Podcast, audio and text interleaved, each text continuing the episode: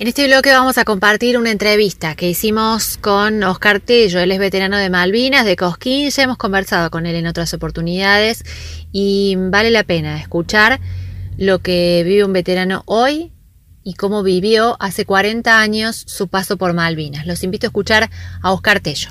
¿Qué tal, Laura? Buen día. Un, gusto escucharte después de tanto tiempo, porque hace mucho que no, no charlamos. Bien, bien.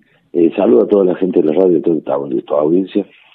Bien, hoy este año fue muy particular, un año muy especial para, para los veteranos de guerra que nunca pensamos que, que íbamos a llegar a 40 años de una guerra, ¿no?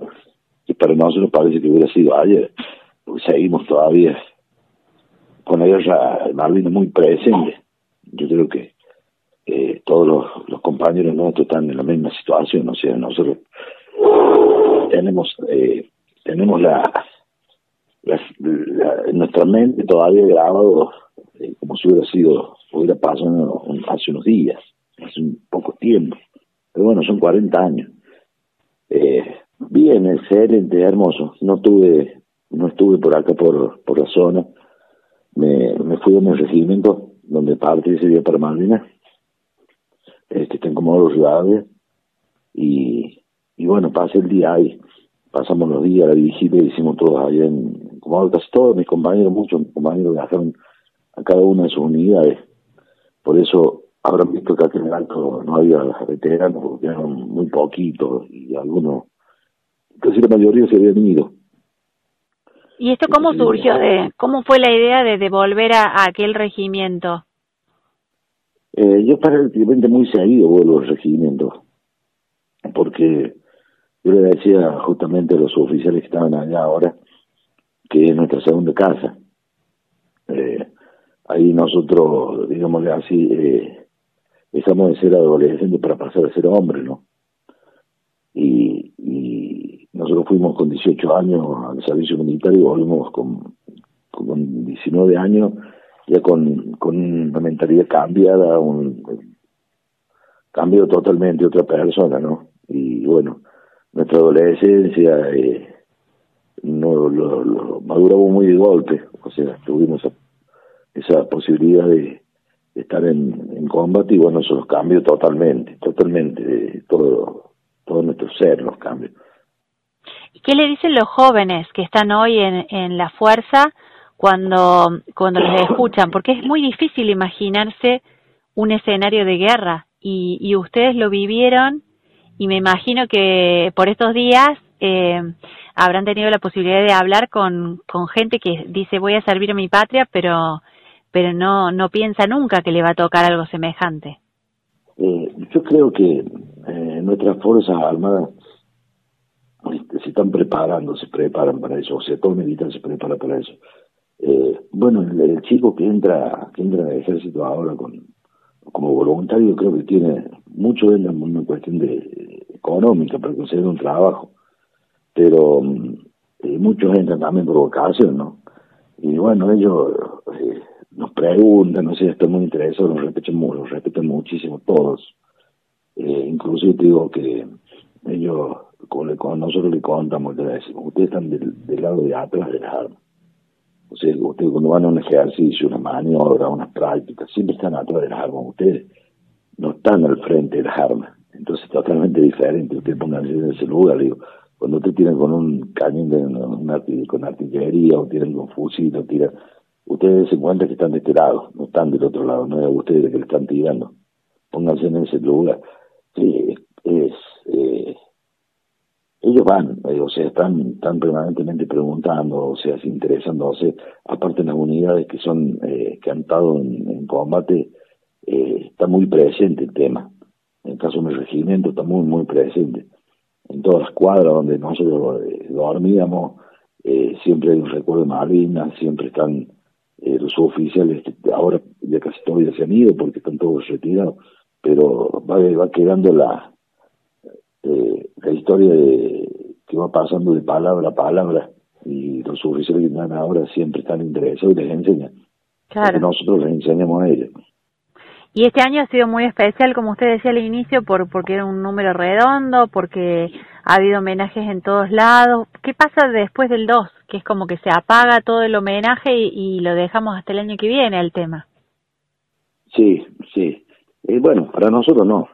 Eh, te comento, ido en, en Comodoro Rivadavia, yo siempre he ido a las vigilias y a, del 2 de abril, y siempre hay mucha gente, ¿no? Eh, mucha gente. Pero este año fue increíble, increíble, increíble. Gente había aproximadamente en la vigilia que, que se hizo la noche anterior, hay en, se llama el Paseo de las Estrellas.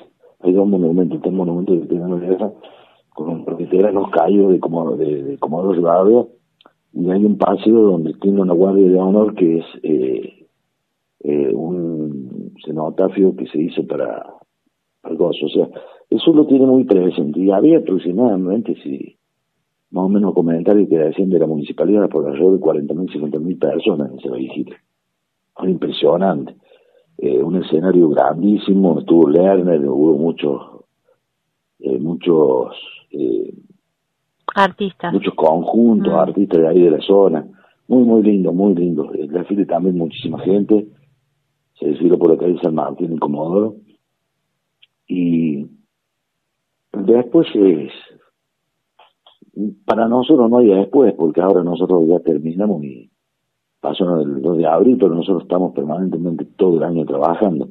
Como ustedes podrán haber visto la, la plaza de aire Cosquín que hemos, eh, la hemos iluminado, la hemos pintado, eh, quedó muy linda la plaza y bueno, y todo eso con colaboración de la gente, ¿no? Porque eh, se acerca un día que estábamos pintando la parte del frente, se acerca un señor, eh, Federico Bernoch, y me dice, muchachos, ustedes dice, están trabajando acá, sí, estamos haciéndole algunas cosas en la plaza, pero dice, eh, yo le ¿qué es lo que necesitan? ¿necesitan plata para comprar materiales? No, le digo, lo que nosotros necesitamos materiales.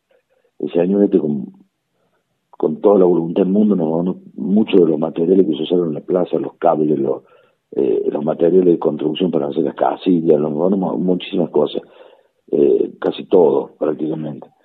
Y, y, bueno, esas cosas son los que no, no, nos gustan a nosotros porque nos alegra porque vemos que la gente está pendiente. El otro día se acercó, cuando estábamos haciendo los trabajos finales, se acercó un muchacho, nos trajo una gaseosa, nos trajo un agua, eh, y eso para nosotros vale mucho. Y sí, claro. Eh, quizás este año eh, puedan replantearse volver a alguna escuela que durante la pandemia no lo pudieron hacer, pero también ustedes han hecho un enorme trabajo en las escuelas para, para hablar del tema y, y que los chicos no olviden Malvinas. Sí, sí, sí, seguro siempre se está. No, este año también se trabajó mucho, no acá en la zona porque eh, hemos estado muy ocupados, estamos con el tema de la plaza que tenemos que terminar, queremos terminarla para el 2 de abril, eh, terminarla y bueno, nos han dado los tiempos. Eh, hemos estado medio complicado este año. Hemos dejado muchas cosas pendientes por la parte de la pandemia. Y bueno, eh, ahora seguimos, yo creo que mañana, no sé, en esto, creo que esta semana tengo una escuela también en Parque Sítima. Eh, mañana tengo una escuela en Córdoba y bueno, seguimos seguimos malvinizando, o sea, tratando de que, de que los chicos estén al, al día con el tema Malvinas y tratar de, ya tenemos próxima la fecha del Capitán Castillo, o sea que estamos también organizando el acto eh, tenemos que reunirnos con la municipalidad eh, y estamos planificando el alto del capitán Castillo que bueno nosotros eh, habíamos eh, hablado con la municipalidad para correr este, este 2 de abril que se hizo el, alto eh, correspondiente oficial. Lo hicieron ahí en la plaza de Capitán Castillo estuvo eh, mi compañera que era que trabaja que la viuda de un veterano de recaído Norma también estuvo en el alto estuvo muy lindo mucha gente me dijo que había habido. Y bueno, ahora tenemos que planificar el acto para eh, el primero de mayo de Cristian Castillo. Y bueno, le hemos pedido a la municipalidad por favor nos pueden pueden eh, restaurar esa, ese, esa pintura tan bonita que está en el polideportivo que es el crucero general de Belgrano. Claro. Claro. Que la pueda, puede ser restaurada porque es un, un, un ciudadano de acá, Cosquín, que la pintó y una lástima que se pierda, que se, se destruya. Eh, y bueno, haciendo todo ese tipo de gestiones, trabajo. Son muchas cosas. sí, sí, vamos permanentemente. Oscar, si tuviera que mm, eh, elegir un recuerdo para compartir con nuestra audiencia de, de, lo que estaba pasando, de lo que estaba viviendo hace 40 años, eh, ¿cuál sería? Y ese recuerdo yo creo que... O una sensación de, de lo que estaba viviendo en aquel momento, ¿no? Me imagino que con el paso del tiempo habrá ido como cayendo en la cuenta de, en aquel momento tenían que dedicarse a trabajar y, después habrá tomado dimensión de, de la gesta que habían hecho. Sí, eh, no, no, en ese momento no se toma, no se toma dimensión de lo que, de lo que se trata, de que se trata, ¿no? O sea, si bien sabemos que estamos en una misión que eh, pelea por nuestra soberanía, eh, lo teníamos más que claro eso pero una imagen que me quedó a mí que, que se me sigue dando vuelta en la cabeza es cuando eh, subimos al helicóptero que nos traía prisionero, que nos llevaba a un barco británico. Eh, la última mirada que vi el lugar donde yo estuve, que no pude volver todavía por una cuestión personal, no porque yo creo que Malvinas es el patio trasero de nuestra casa, una provincia más de la Argentina. Eh, eh, ver esa desde, el aire ver ese ese lugar donde nosotros tenemos las posiciones, donde quedó dentro nuestro quedó nuestro corazón ahí. Y, y esa imagen creo que, la que es la que más me da vuelta en la cabeza. Ese, ese momento antes de, de salir y no el tiempo que de, de estar prisionero, digamos. No, no tanto de, de estar prisionero, sino ese, esa imagen que quedó eh, ver del aire ahí las posiciones, ver la enfermería, ver el lugar donde nosotros caminamos todos los días y que no lo íbamos a ver nunca más porque nosotros pensamos que bueno, nos vamos de acá, no sé cuándo volveremos algún día, pero eh, yo soy, yo creo que muchos de mis compañeros, muchos han viajado a Malvinas de vuelta, no tuve la posibilidad, pero decirlo, la tuve por allá por el año 2003, pero no quise ir porque es como entrar a, otro lugar que no es nuestro porque te piden pasaporte y, yo no soy de la idea de entrar a Marina con pasaporte. Volveré si puedo, tengo la oportunidad el día que nosotros no tengamos que presentar pasaporte para entrar a nuestra, nuestra propia casa, ¿no? Claro. Y, y ah, yo tengo ese, ese criterio. Eh, muchos de mis compañeros por ahí, la ansiedad le gana y se van a, estar. Aparte el lugar que yo estuve, un lugar eh, que está muy apartado de, de de donde fue de donde fue toda la parte de Puerto Argentino, Monterrey, entonces estuvimos en el sur de la Gran Malvina, un lugar muy muy lejos que está desde Puerto Argentino, se iba únicamente por aire, por barco. Eh, y bueno, pero muchos de mis compañeros han ido a ese lugar, eh, han vuelto, pero se hace muy difícil, se hace muy difícil porque no sé cómo iré a reaccionar, qué lo quiere sentir. Eh, eh, bueno, nunca lo nunca me puse a pensarlo. Bueno, ojalá que, que se cumpla ese deseo y que pueda volver en algún momento con sin pasaporte, porque es parte de la Argentina también Malvinas.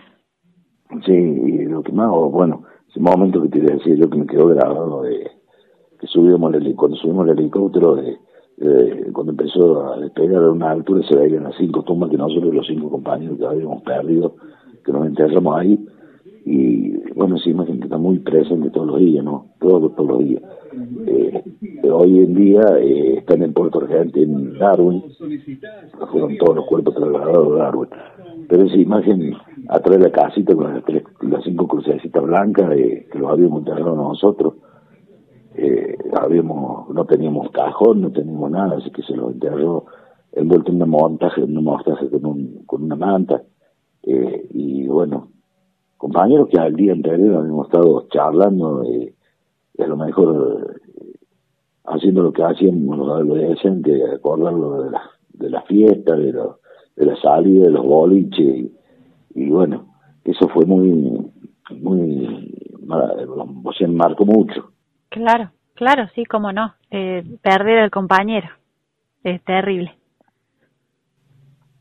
Eh, y bueno, esas cosas que van quedando por ahí, se te vienen eh, flashes de, las cosas que pasaron, de, de todo, de todo. De, permanentemente eh, la, mi cabeza o la cabeza de los veteranos está permanentemente acordando hacer los dolores, por ahí sentí un olor y te dispara una, un recuerdo, eh, estás en un lugar muy parecido o algo que se que sea similar, se te dispara el recuerdo. eh, no es permanentemente, son los fantasmas que tenemos eh, los veteranos, ¿no? Y sí, claro que sí. Oscar, le agradecemos mucho este tiempo que nos brindó para la radio y, siempre seguimos aprendiendo de lo que usted nos va contando. Bueno, gracias Laura, no tiene nada que agradecer, al contrario. Eh, yo siempre te digo a los chicos a donde vamos a charlas que, eh, que nosotros como, como veteranos, como personas, nos hubiera gustado tener la posibilidad de, hablar con algún soldado de San Martín o con alguien que había que haya estado en la campaña libertadora de, de, Chile, de Perú, de, Sargento o sea, de San Lorenzo, para preguntarle sacarle todas las dudas, porque la historia por ahí la gente las cuenta, eh, pero los verdaderos actores de esto somos los veteranos, somos los que nosotros somos los encargados de transmitir la historia. Y, y es doloroso porque yo escucho permanentemente en la televisión que hablan de expertos, habla todo el mundo de la guerra, que esto, que nosotros, que los veteranos, que si no, hay muchas cosas que no son así.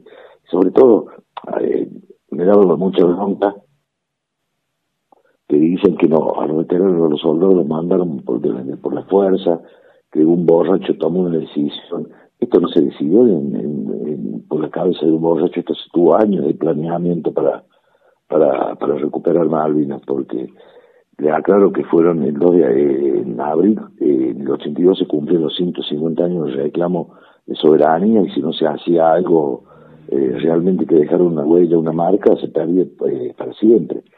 Entonces, dice, sí, un borracho tomó la decisión. No, son, son mentiras, son, son falaces que, que, que los políticos y los que eh, crean para, para para que la gente se ponga en contra de parte de una campaña de malvinizadora. Pues no es así, esto se vino planeando durante años. Eh. Ya en el año, no sé, qué, creo que los 70 y pico, 60 y pico, cuando estaba Perón en el gobierno, esto también ya estaba en mente del gobierno de, recuperar la India. O sea, no es una cosa que se hizo de, un día para otro. Ya escucho mucho que hablan, que dicen, no, sí, porque esto, aquello, que sé yo, no, hay mucho, eh, eh, hablamos de la película Iluminó por el Fuego, que es una, una vergüenza porque nos hace quedar mal en todo el mundo, eh, que no fue así el soldado llorón, el soldado que se escondía, no, hubo muchos héroes, mucha gente, la mayoría no tenía, sí, todos tenemos miedo, es lógico que tengamos miedo, si no seríamos unos locos, pero del miedo sale, sale el valor y muchos, yo tengo muchos compañeros, los conozco todos y, y, he visto esa situación, siempre tratando de, ver cómo estamos cada día mejor, cómo podemos hacer para enfrentar a lo que se venía y, no es no es así. Y eso por ahí a nosotros también nos da bronca y nos, nos pone mal porque eh, a lo mejor pegarle a un, a un proceso militar, eh, nosotros caemos en la volteada. Claro. Claro, sí, sí, sí, quedan en el medio. Oscar, gracias y hasta cualquier momento. Bueno, la verdad, muchísimas gracias a ustedes por estar presentes siempre. Así pasó por Tardes Únicas, Oscar Tello, veterano de Malvinas.